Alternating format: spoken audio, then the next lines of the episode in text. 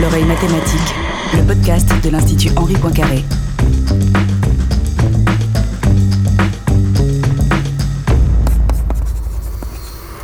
Bonjour à toutes, bonjour à tous, bienvenue à l'oreille mathématique.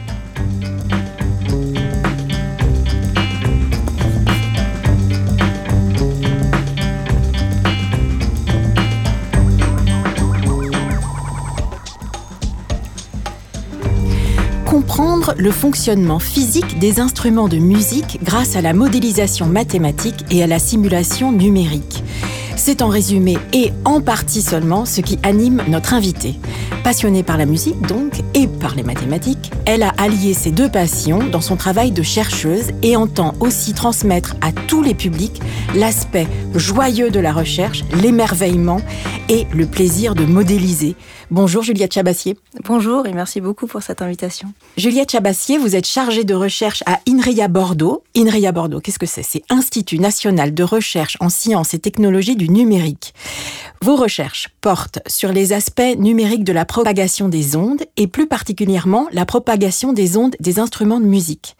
Parallèlement à votre travail de chercheuse, vous dédiez une partie de votre temps à divers projets de médiation et de transmission. Euh, nous y reviendrons un peu plus tard dans l'émission. Et vous poursuivez aussi un parcours de musicienne puisque vous jouez depuis l'enfance du hautbois. Juliette Chabassier, comment est-ce qu'on appelle le joueur ou la joueuse de hautbois d'ailleurs? Eh bien, on les appelle les oboïstes oboïste, tout à fait. Ça fait presque penser au, mot américain, les hobos. Est-ce que vous connaissez les hobos américains? Non.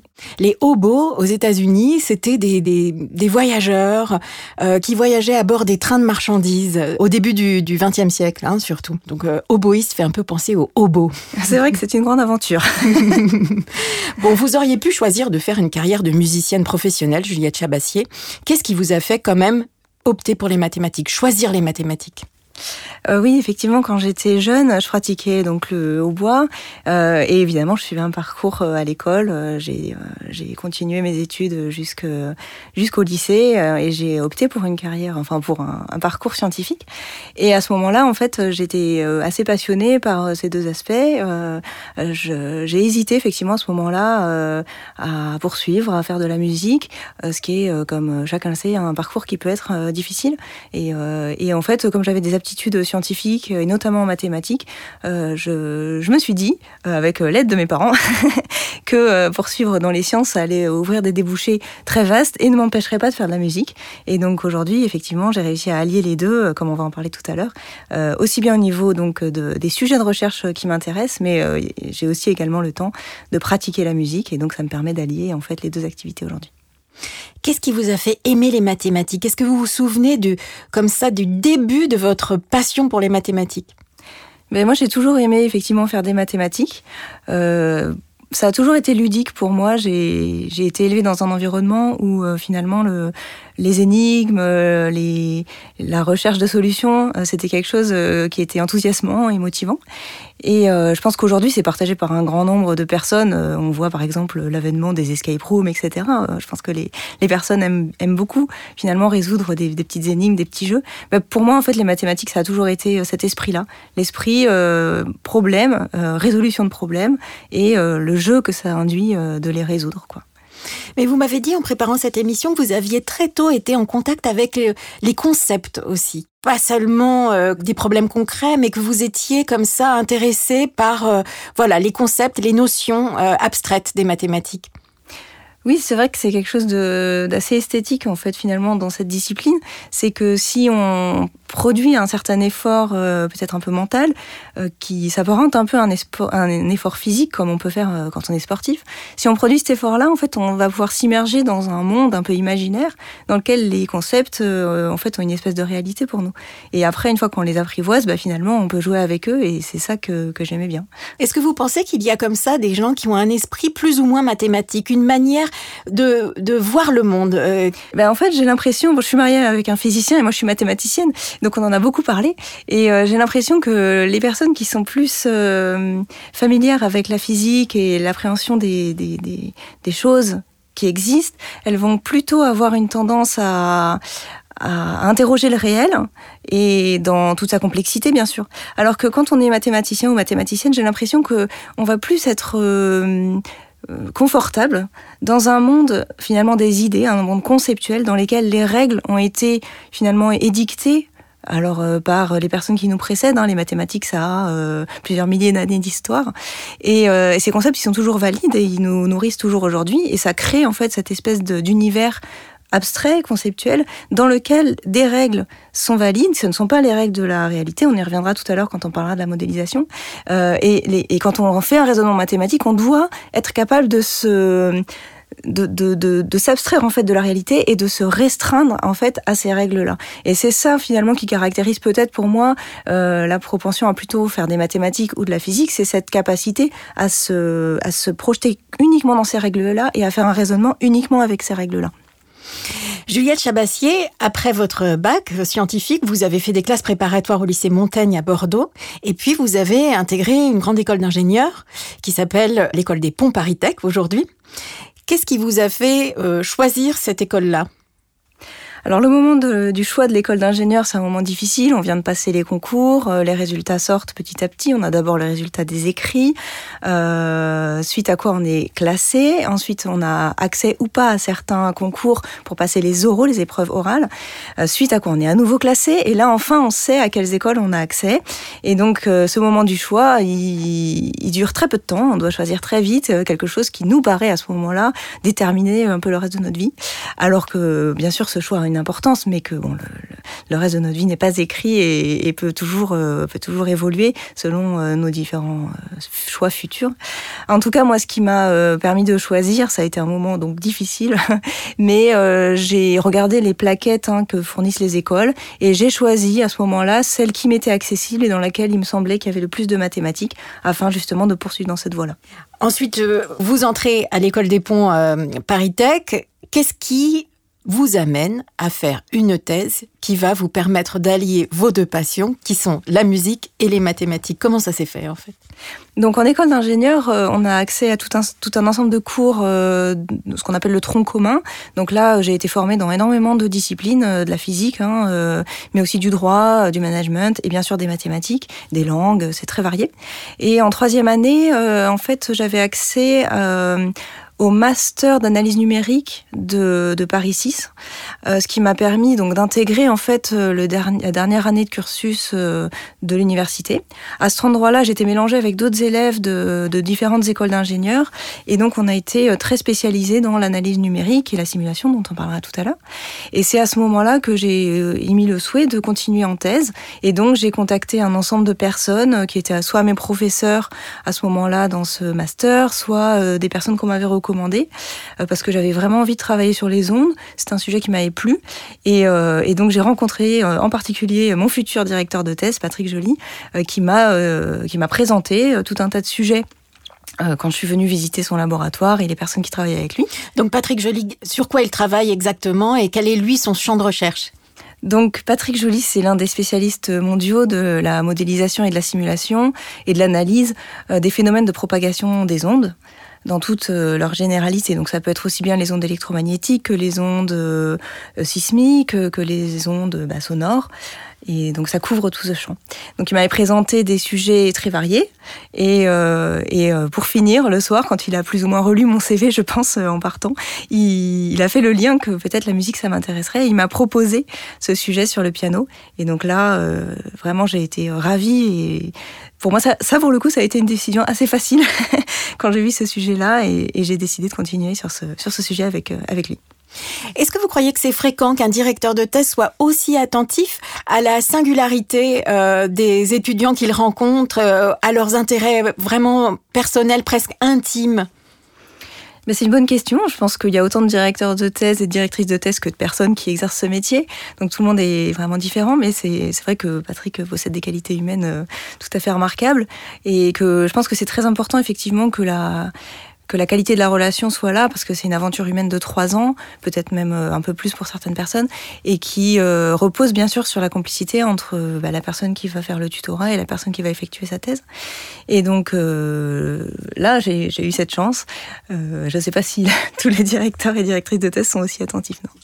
Juliette Chabassier, vous l'avez dit, votre thèse portait sur la modélisation du piano. Je voudrais qu'on continue à parler de ce sujet avec Adrien Rossi, qui a décidé justement de consacrer sa chronique Médiation scientifique à votre champ de recherche, la modélisation numérique des instruments de musique, en prenant justement l'exemple du piano. Bonjour Adrien. Bonjour Hélène. Bonjour Juliette. Peut-on créer un instrument de musique qui ne peut pas exister? Cette question est au cœur de vos recherches, Juliette Chabassier, car depuis votre thèse, vous travaillez sur la modélisation d'instruments de musique avec plusieurs objectifs. Tout d'abord, il s'agit de mieux comprendre le fonctionnement même des instruments de musique, leur acoustique, cette compréhension permet ensuite de modéliser des jumeaux numériques des instruments de musique, et cela présente plusieurs intérêts. On peut à la fois modéliser des instruments de musique anciens, pour donner à entendre leur son, et on peut aussi imaginer de nouveaux instruments de musique qui ne sont même pas réalisables dans notre réalité physique. Alors pour comprendre comment on peut faire tout ça, on va s'intéresser à un instrument en particulier, le piano. Et donc ce n'est pas un hasard, car justement c'était le sujet de votre thèse, Juliette Chabassier. Comment est-ce qu'un piano fonctionne, tout d'abord? Le ou la pianiste appuie sur une touche avec son doigt. Ce mouvement de la touche est démultiplié par un système mécanique qui met en mouvement un marteau. Ce marteau frappe entre une et trois cordes à la fois selon la note choisie, ce qui met ces cordes en vibration. Un chevalet transmet la vibration des cordes à la table d'harmonie qui vibre elle aussi, ce mouvement générant une pression sur les molécules d'air voisines, pression transmise ensuite aux molécules voisines et ainsi de suite, entraînant la propagation du son dans l'air jusqu'à nos oreilles. Alors maintenant qu'on a compris sur le côté physique comment fonctionne un piano, L'étape d'après, c'est sa description mathématique. La plupart des étapes mentionnées précédemment sont modélisées à l'aide d'équations aux dérivées partielles, un domaine des mathématiques que les auditeurs et auditrices de l'oreille mathématique connaissent, car les équations aux dérivées partielles, ou EDP pour les intimes, sont omniprésentes lorsqu'il s'agit de modéliser des phénomènes physiques, et on en a déjà parlé à plusieurs reprises dans cette émission. Par exemple, la vibration des cordes est modélisée par une équation des ondes à une dimension. La vibration de la table d'harmonie est modélisée par une équation de vibration de plaque, et la vibration des molécules d'air est modélisée par une équation des ondes en trois dimensions, et tout ça, ce sont des équations aux dérivées partielles, et même différentes formes de la même équation aux dérivées partielles. Les EDP sont l'outil parfait pour relier entre elles les variations de grandeur physique mesurables, par exemple le temps, des distances, la chaleur, d'où leur utilité en modélisation de phénomènes physiques, mais elles ont une sorte de défaut, c'est qu'elles n'admettent le plus souvent aucune solution que l'on peut exprimer simplement à l'aide d'une formule. Autrement dit, c'est pas parce qu'une équation dérivée partielle relie les variations temporelles et spatiales du mouvement d'un objet que je peux pour autant exprimer avec une seule formule le mouvement de cet objet. La méthode utilisée pour quand même représenter les solutions de l'équation, c'est d'effectuer des simulations numériques. Cette méthode, on en a aussi parlé il y a quelques épisodes avec Violaine Louvet à propos des infrastructures de calcul intensif. L'idée, en quelques mots, c'est de ramener l'infini de l'espace mathématique, courbe, variation, au caractère fini de la quantité de calcul que peut faire un ordinateur. Et pour cela, on discrétise, c'est-à-dire qu'on sélectionne un nombre fini de points dans l'espace infini, et l'ordinateur ne fait les calculs que sur ces points. Évidemment, plus on sélectionne de points, meilleur est le rendu de la simulation, mais plus long et plus gourmand en énergie est le calcul. C'est ainsi, à l'aide d'équations aux dérivées partielles et de simulations numériques, que l'on peut modéliser sur ordinateur notre piano. Modéliser des pianos auxquels on peut jouer dans la vraie vie présente déjà un intérêt, à la fois pour mieux comprendre le fonctionnement de l'instrument, ou aussi pour créer des jeux. Mais on peut aller beaucoup plus loin. En effet, la simulation numérique permet de produire et d'enregistrer le son parfait de l'instrument, alors que l'enregistrement du son de l'instrument réel avec des capteurs sonores est toujours imparfait. On peut avoir des problèmes sur la qualité de ses micros, et même il va y avoir une déformation du son liée à la présence même du capteur qui va modifier la propagation du son dans son environnement. De plus, la simulation numérique d'instruments de musique permet aussi de créer des sortes de jumeaux numériques d'instruments anciens.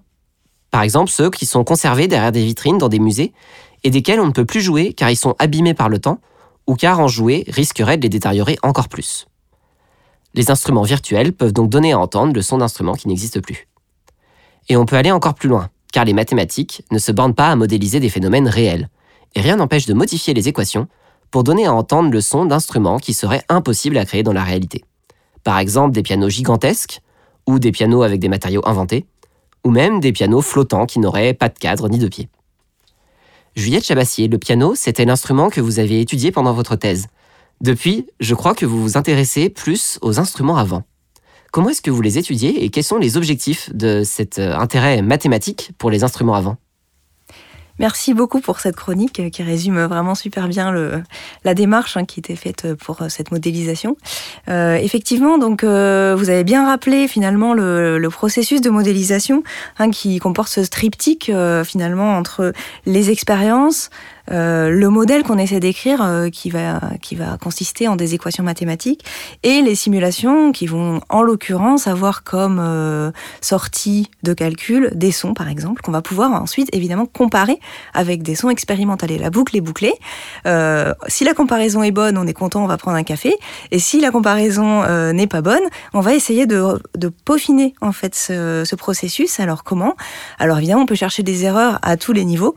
Donc on peut avoir fait des erreurs de mesure peut-être que c'est la mesure qui, cloche. Donc ça, c'est le travail plutôt des personnes qui font de l'expérimentation. Moi, c'est pas du tout mon domaine de recherche, mais on collabore toujours quand on fait de la modélisation avec des gens dont, c'est le domaine de recherche. Donc là, en particulier, aujourd'hui, dans l'équipe où je travaille, il y a une personne qui s'appelle Augustin Ernoux et qui est spécialisé dans euh, l'expérimental et la modélisation pour les instruments de musique en acoustique. Et donc évidemment, si euh, l'expérimentation est bien faite, euh, alors on peut questionner par exemple le modèle. Est-ce qu'on a fait des hypothèses qui étaient trop simplistes et qui font que cette comparaison n'est pas bonne? Euh, Est-ce que le modèle a des mauvaises propriétés qui ne sont pas en réalité vérifiées par, par la solution réelle? Et donc on peut questionner tout ça avec des outils mathématiques. Et puis bien sûr, les simulations parfois euh, sont pas si bonnes que ça. Vous avez dit évidemment, si on fait plus d'efforts, la solution est meilleure. Mais en fait, c'est pas évident du tout. Et ça fait partie des propriétés qu'on essaye de bah, d'assurer mathématiquement, de garantir en faisant euh, donc des procédés d'analyse numérique qui justement prouvent par des théorèmes que plus on fait d'efforts, plus on se rapproche de la solution. Mais c'est pas garanti euh, a priori. Et euh, justement récemment dans le laboratoire, on a exhibé des schémas qui ne possèdent pas cette propriété et donc qui sont très dangereux à utiliser. Et donc, pour revenir du coup à votre question, euh, depuis la modélisation sur le piano qui a eu lieu entre 2008 et 2012 en ce qui me concerne, dans l'équipe donc INRIA actuelle où je travaille qui s'appelle Makutu. J'ai développé un axe de recherche autour des instruments de musique depuis à peu près 2017 où on s'est intéressé euh, d'abord aux instruments avant parce qu'ils ont un des avantages, c'est qu'ils sont plus légers, plus plus fins en termes de en termes de d'efforts de modélisation parce qu'ils sont constitués d'une colonne d'air qui peut être modélisée beaucoup plus simplement que la structure du piano. Et donc, euh, ces derniers temps, on a essayé de rentrer euh, plus en détail sur cette modélisation-là pour euh, aboutir à des, un peu ce que vous avez dit pour le cas du piano, mais qui est plus accessible pour les instruments avant, à des jumeaux virtuels de certains instruments et à une plateforme aussi d'aide à la conception d'instruments de musique par ordinateur. Donc on pourrait appeler ça le prototypage virtuel. donc l'idée c'est de, de se connecter sur une plateforme ou d'installer un logiciel de rentrer les propriétés d'un instrument de musique, donc c'est sa forme, sa géométrie, ses matériaux, etc. Et de pouvoir prédire en fait quelques qualités sonores qu'il va pouvoir posséder. Est-ce que du coup ce, logiciel, vous l'avez pensé plutôt pour euh, d'autres chercheuses et chercheurs ou aussi pour euh, des, par exemple des constructeurs, enfin des fabricants d'instruments de musique et peut-être même pour des gens juste qui aiment beaucoup la musique et qui aimeraient juste par curiosité euh, inventer des, des, instruments de musique avec des formes complètement biscornues et se demander ben tiens quel bruit ça va faire? C'est exactement nos trois cibles. Donc en fait, on a une version du logiciel, hein, il s'appelle OpenWind, donc il est libre d'accès, euh, il est téléchargeable par n'importe qui. Il y a une première version donc qu'on peut télécharger sur son ordinateur si on aime jouer avec le logiciel Python euh, et qu'on peut utiliser. Ça, c'est plutôt à destination donc des gens qui font de la recherche, qui sont familiers avec les langages de programmation. Mais en pensant à d'autres publics cibles, on a développé une version euh, qui est accessible sur une page internet et qui est consultable directement même depuis un téléphone. Donc vous pouvez accéder à cette page euh, en tapant demo, demo, openwind openwind.inria.fr et là tout un chacun, donc que ce soit amateur ou professionnel, peut rentrer euh, la géométrie d'un instrument, soit euh, en cours de développement depuis 10 ans ou en cours de fabrication dans son garage et obtenir quelques propriétés effectivement acoustiques de son instrument par simulation. Donc c'est bien nos deux publics effectivement principaux. D'accord, parfait. Bon, on mettra le, lien dans, dans, les, dans la description de l'émission, on mettra le lien vers la page internet où on peut jouer avec les, instruments de musique. Est-ce que vous vous intéressez maintenant aussi à d'autres types d'instruments, notamment d'autres instruments à, cordes que, autres que le piano? Alors tout à fait. Euh, depuis euh, trois ans, je co-encadre une thèse euh, qui, porte sur la question du toucher pianistique. Donc c'est la, la, thèse de Guillaume Castera que je co-encadre avec Paul Fizette à l'Université catholique de Louvain en Belgique. La question qu'on s'est posée suite à des travaux préliminaires, c'était le piano, c'est un instrument qui est extrêmement décorrélé de l'instrumentiste. Quand on appuie sur la touche, vous l'avez bien dit, il y a un mécanisme qui va mettre en mouvement les marteaux sur les cordes, mais ce mécanisme, il comporte un échappement, et cet échappement consiste à vraiment décorréler l'action de la touche de l'action du marteau pour qu'on n'ait pas, en fait, l'étouffement de la corde dû au fait que le geste d'une personne humaine est trop lent finalement pour les vibrations de la corde. Et donc un geste direct étoufferait finalement directement la corde ce mécanisme d'échappement, il pose question par rapport à l'interprétation du pianiste. Euh, est-ce que, toute chose égale par ailleurs, la façon d'enfoncer la touche va influencer le son de l'instrument? Donc bien sûr, on ne remet pas du tout en cause la question de savoir si la façon de jouer, influence le son, puisqu'elle elle tient à de nombreux paramètres, l'enchaînement des différentes notes, la dynamique de chaque note relative aux autres, etc. Euh, la façon dont elle les organise dans le temps, évidemment. Mais là, la question, elle porte vraiment sur cet enfoncement de la touche que les pianistes appellent le toucher et qu'ils travaillent. Hein, d'après euh, nos collègues, par exemple au Canada, il y a effectivement différents types de toucher avec le poignet, avec le coude, avec l'épaule, etc. Et donc, est-ce que ça, ça peut avoir un effet. Et en fait, nous, ce qui va nous intéresser, c'est pas vraiment la réponse binaire à cette question. C'est plutôt, est-ce que pendant le processus de réponse à cette question, on peut mettre en exergue des mécanismes qui pourraient nous permettre de comprendre si oui ou non, ou un peu, ou plus ou moins, euh, ces phénomènes-là peuvent entrer en jeu. Et donc Guillaume Castera, il travaille essentiellement sur la question des ondes longitudinales à l'intérieur de la corde du piano et de savoir comment est-ce que les déformations du manche de marteau pourrait influencer la façon dont la tête de marteau va venir euh, frapper la corde et notamment la masser dans la direction longitudinale. Et dans ce cas-là, des ondes longitudinales pourraient être transmises préalablement à la corde qui pourraient être transmises à la table d'harmonie par des mécanismes aussi qu'il a bien modélisés euh, de flexion en fait du chevalet. Et comme ces ondes se transmettent plus rapidement que les ondes transversales, on se pose la question de savoir si ça pourrait pas créer ce qu'on appelle un précurseur dans le son de piano, qui a été observé et qui pourrait donc être éventuellement lié au toucher. Ça pourrait expliquer un mécanisme de, de, de, ce toucher, de ce précurseur. Donc on est, euh, enfin Guillaume en, ce moment est en train de rédiger sa thèse, il est en train de finaliser les derniers résultats, donc j'ai pas malheureusement de, de, de, réponse à la question à vous apporter aujourd'hui. On ne saura pas si réellement la notion de toucher au piano est, comment dire, correspond à une réalité physique ou non, quoi. C'est ça. Aujourd'hui, je peux pas vous répondre, mais si vous venez à la soutenance de Guillaume, il vous apportera des éléments de réponse. Vous l'avez dit, Juliette Chabassier, vous travaillez avec des chercheurs de disciplines euh, autre que la vôtre. Est-ce que vous pouvez nous dire les différentes disciplines avec lesquelles vous êtes amené à travailler en travaillant sur la modélisation des instruments de musique? Euh, Oui, tout à fait. Donc ce travail, c'est vraiment une aventure collective. Hein. Euh, quand on fait de la modélisation, on est forcément au cœur de beaucoup de disciplines. Alors en fonction du domaine d'application, euh, évidemment, les personnes qui vont être expertes du monde réel sur lequel on va chercher à faire de la modélisation, elles vont varier. Donc moi, en particulier, évidemment, c'est plutôt des acousticiens, des acousticiennes. mais si on travaille dans la biologie, ça va plutôt être euh, des médecins ou des biologistes. Si on, si on travaille sur la sismologie, ça va plutôt être des sismologues. Enfin voilà, les domaines d'application sont très variés. Euh, après, en termes de modélisation, là, ça va vraiment être des personnes qui ont plutôt des compétences en physique théorique et en mathématiques pour euh, travailler sur les aspects théoriques des équations, savoir euh, finalement une fois qu'on a écrit ces équations, on n'est plus dans le monde réel, on est dans un monde euh, abstrait, euh, théorique, et donc les équations, elles vont pas forcément témoigner de la réalité, elles vont témoigner de ce monde qu'on a créé. Donc il faut des gens qui sont capables de les interroger, d'analyser leur régime de fonctionnement, quel type de solution on va obtenir, Qu'est-ce qu'on peut espérer en fait de ces équations? Quelles sont leurs propriétés, etc. Est-ce que ces propriétés vont coller avec ce qu'on espère ou est-ce qu'il va falloir raffiner le modèle pour pouvoir euh, expliquer ces choses-là? Et ensuite, eh ben, on, va, on va devoir, comme vous l'avez très bien expliqué, euh, discrétiser ces équations pour pouvoir les résoudre dans un ordinateur. Parce qu'il faut se rappeler quand même qu'un ordinateur ne sait faire que des calculs très basiques, des additions, des soustractions, des multiplications, des divisions. Et donc, euh, ramener finalement des équations aussi complexes à des opérations aussi simples, ben ça c'est un métier. C'est vraiment le métier d'analyse numérique. Et ça consiste à proposer et analyser des méthodes de résolution qu'on appelle des schémas numériques et qui sont des algorithmes.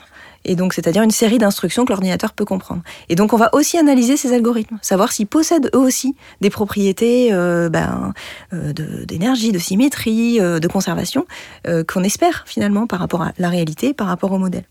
Et donc ça, une fois qu'on a fait ça, donc ça c'est vraiment, ben, c'est pour ça que j'en parle le plus, le plus que j'en parle avec plus de ferveur, c'est que c'est vraiment ce qui m'occupe au quotidien. Et ensuite, on va, donc c'est plutôt des mathématiciens, des mathématiciennes qui exécutent ce travail-là. Et ensuite, on va évidemment implémenter et tester ces schémas numériques sur un ordinateur. Et donc là, ça fait appel à des compétences en informatique. Et donc le mieux, c'est de collaborer avec des personnes dont c'est le cœur de métier. Donc des informaticiens, des informaticiennes, euh, qui peuvent être euh, soit dans la recherche, soit euh, typiquement si on veut développer des infrastructures de calcul plutôt lourdes, etc. soit des personnes qui font plutôt de l'ingénierie, qui vont être plutôt occupées à faire fonctionner et marcher les algorithmes qu'on a, qu'on a développés. Est-ce que c'est très gourmand en puissance de calcul, euh, le fait de modéliser ces instruments de musique? Est-ce que c'est, il faut vraiment, enfin, est-ce que c'est des modélisations qui peuvent être apportées sur des ordinateurs, on va dire assez euh, classiques qu'on peut trouver dans n'importe quel bureau euh, ou même chez soi, ou est-ce que vraiment ce n'est que dans des gros centres de calcul intensifs qu'on peut faire fonctionner des, des modélisations des instruments de musique sur lesquels vous travaillez? C'est une très bonne question parce qu'en fait j'ai envie de répondre que ça dépend. C'est-à-dire que si on développe un modèle très complexe qui va être capable de rendre compte de beaucoup de, phénomènes, à ce moment-là, en règle générale, on, a tendance à écrire des, équations aux dérivées partielles dans des dimensions assez grandes et ça peut devenir très lourd en calcul. C'était le cas pour ma thèse, c'est le cas pour la thèse de Guillaume Castera. Et c'est vrai qu'on est obligé, dans ce cas-là, de faire appel à des infrastructures de calcul, euh, des, des clusters, comme on appelle ça. Et donc c'est gourmand à la fois euh, en investissement euh, d'implémentation, mais c'est aussi gourmand en énergie, en problèmes de refroidissement, etc. Donc ça a un impact, euh, par exemple, environnemental qui est non négligeable.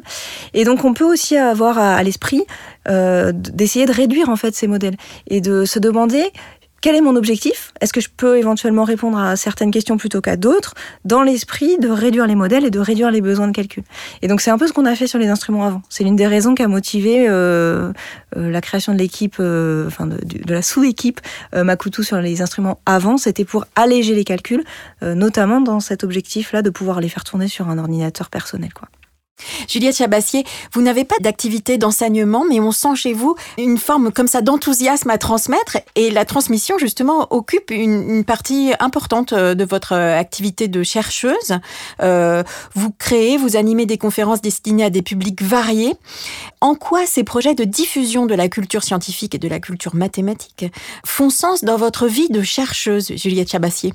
Eh bien, effectivement, la transmission et la diffusion des, sciences, c'est quelque chose qui me plaît depuis que je fais de la recherche.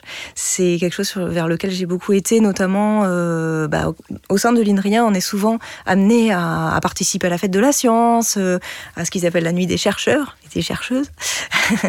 et euh, c'est quelque chose qui m'a toujours plu de rencontrer effectivement des personnes qui viennent d'horizons complètement différents, bah, qui sont attirés par la science, hein, sinon ils, ne viendraient pas, mais qui forcément n'ont pas forcément cette culture euh, et qui sont curieux. Et donc c'est toujours très intéressant de confronter finalement nos problématiques à leur regard, à leurs questions, euh, et puis de, présenter finalement à quoi sert cette recherche euh, qui est quand même une recherche publique et donc qui est financée par, par les moyens publics. Et donc ça me paraissait intéressant de revenir sur les différentes missions finalement des personnels de la recherche, parce qu'on s'imagine peut-être parfois que quand on fait de la recherche, on est tout seul dans son laboratoire avec voilà des expériences et des questions scientifique, mais en réalité, euh, quand on fait de la recherche publique, euh, en tant que personnel de la recherche, on intègre un, grand groupe de personnes, donc des maîtres ou maîtresses de conférences, des chargés de recherche dans des universités ou des écoles d'ingénieurs, c'est très varié. Et collectivement, en fait, on endosse une série de missions. Le développement des connaissances, c'est la première mission. C'est celle qui vient à l'esprit quand on pense à la recherche. Mais en fait, il y a euh, sept missions au total. Et donc, euh, la seconde, ça va être le transfert et l'application de ces connaissances dans les entreprises et tous les domaines qui contribuent au progrès de la société. Euh, et la troisième, c'est l'information des citoyens dans le cadre de la politique nationale des sciences ouvertes et de la diffusion de la culture scientifique et technique dans toute la population, et notamment parmi les jeunes. Et donc, euh, ça fait partie, en fait, des missions collectives qu'on endosse en tant que chercheur. Alors ensuite, on a la mission de participer à la formation initiale et la formation continue. Donc ça, ça constitue tout l'enseignement que peuvent réaliser euh, les chercheurs et les chercheuses. Ensuite, il y a la construction de l'espace européen de la recherche. Ensuite, il y a l'administration de la recherche, qui est une partie qui finalement prend euh, de plus en plus de temps au fur et à mesure de la carrière, hein, et qui constitue une partie importante, puisque c'est euh, à cette condition que la recherche reste euh, démocratique, qu'elle est construite par les personnes qui la font, et pas par des gens qui font de l'administration et qui sont décorrélés des enjeux.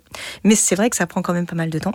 Et la dernière mission, c'est l'expertise scientifique, qui est aussi utile en lien avec la société, puisque parfois, bah, les connaissances scientifiques qui sont pas personnelles, qui sont collectives, qui ont été acquises par la démarche scientifique, et donc qui a été approuvé par l'ensemble des personnes qui sont finalement expertes et spécialistes de ce sujet, ben, en fait, cette expertise-là peut éclairer ben, des problématiques sociales qui nous concernent finalement tous et toutes. Vous soulignez la dimension, le rôle politique en fait euh, des chercheurs, c'est-à-dire le rôle des chercheurs dans la vie de la cité. C'est vrai que le fait de le rappeler comme ça en sept points cruciaux, euh, ça nous permet euh, vraiment d'avoir une vision d'engagement. Est-ce que ça c'est quelque chose que vous vous avez eu, dont vous avez eu conscience très tôt dans votre parcours quand vous avez choisi votre voie, ou c'est venu bien plus tard par l'expérience et par votre votre vie aujourd'hui? Effectivement, je pense que je suis arrivée à cette carrière euh, par euh, plaisir personnel dans la discipline, hein, comme beaucoup de personnes. Et je crois que c'est essentiel quand on choisit un métier d'y prendre du plaisir, parce que ça dure longtemps, et peut-être de plus en plus longtemps d'ailleurs. Euh, donc euh, voilà, au début, j'étais pas tout à fait consciente de ces choses-là. À vrai dire, euh, ce que je viens de vous, vous, dire, là, les 7 points, en fait, ils sont inscrits dans la loi. C'est sur un site de Légifrance que je les ai repiqués. c'est donc en prenant mes fonctions de chercheuse dans la fonction publique que j'ai eu accès à ces choses-là. Bien sûr, on y a accès avant, mais c'est à ce moment-là que je, que je m'y suis intéressée.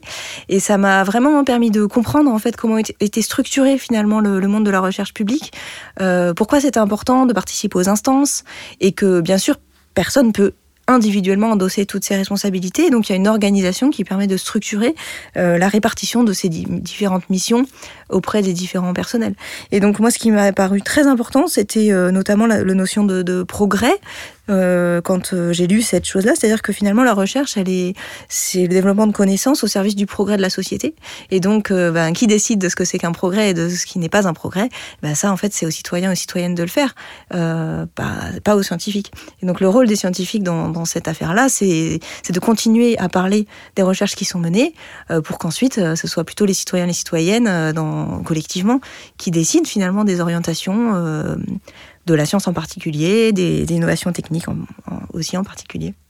On parlait au début de l'émission, et on va peut-être terminer là-dessus, de la dimension d'émerveillement que vous trouvez dans le fait de modéliser euh, le fonctionnement des instruments de musique. Est-ce qu'il vous est arrivé de, rencontrer des publics au cours des conférences que vous animez euh, qui ont comme ça, où vous avez senti que vous peut-être vous étiez en train de créer des nouvelles vocations justement, en leur transmettant cet émerveillement? Eh ben là, vous touchez du doigt finalement euh, ce qui est le plus gratifiant quand on fait de la médiation scientifique. C'est ce que j'appelle l'effet waouh. c'est quand on entend collectivement dans un groupe de, jeunes ou de moins jeunes ce waouh qui se répand au moment où on fait une expérience euh, devant des, des gens ou qu'on leur euh, fait comprendre un certain concept. Et donc en particulier, cet effet waouh, il est plus facile à obtenir sur des dimensions expérimentales, notamment quand on montre par exemple les phénomènes de résonance sur des structures, des plaques par exemple. On dispose du sable et on met en résonance une structure et se matérialise sous nos yeux une forme qui correspond à la vibration propre de la structure associée à la fréquence euh, qu'on sollicite. Et ça, c'est vrai que ça fait un effet waouh assez permanent. Après, l'effet, euh, comment dire, plus conceptuel, d'avoir compris, d'avoir euh, avancé dans sa compréhension et son niveau d'abstraction sur un, sur un phénomène, il est moins, comment dire, il est peut-être euh, moins impressionnant, mais euh, on voit quand même quand les gens sont absorbés, un peu silencieux et qui commencent finalement à rentrer dans leur monde intérieur. Euh, pour moi, ça c'est une grande victoire et je, je suis toujours très contente de partager ça avec des personnes qu'elles repartent finalement avec plus de questions que quand elles sont arrivées. Merci beaucoup, Juliette Chabassier, d'avoir accepté notre invitation pour cet épisode de l'oreille mathématique, un podcast de l'Institut Henri Poincaré produit par Hélène Delis avec Adrien Rossi pour la chronique médiation scientifique et toute la programmation du podcast. Comme toujours, j'encourage nos auditrices et nos auditeurs à consulter la page internet de l'émission sur laquelle nous mettrons les liens dont vous nous avez parlé au cours de cet entretien et plus largement, nous les encourageons à consulter tout le site de l'Institut Henri Poincaré. À bientôt. Merci beaucoup. Merci beaucoup pour votre invitation. Merci beaucoup, à bientôt.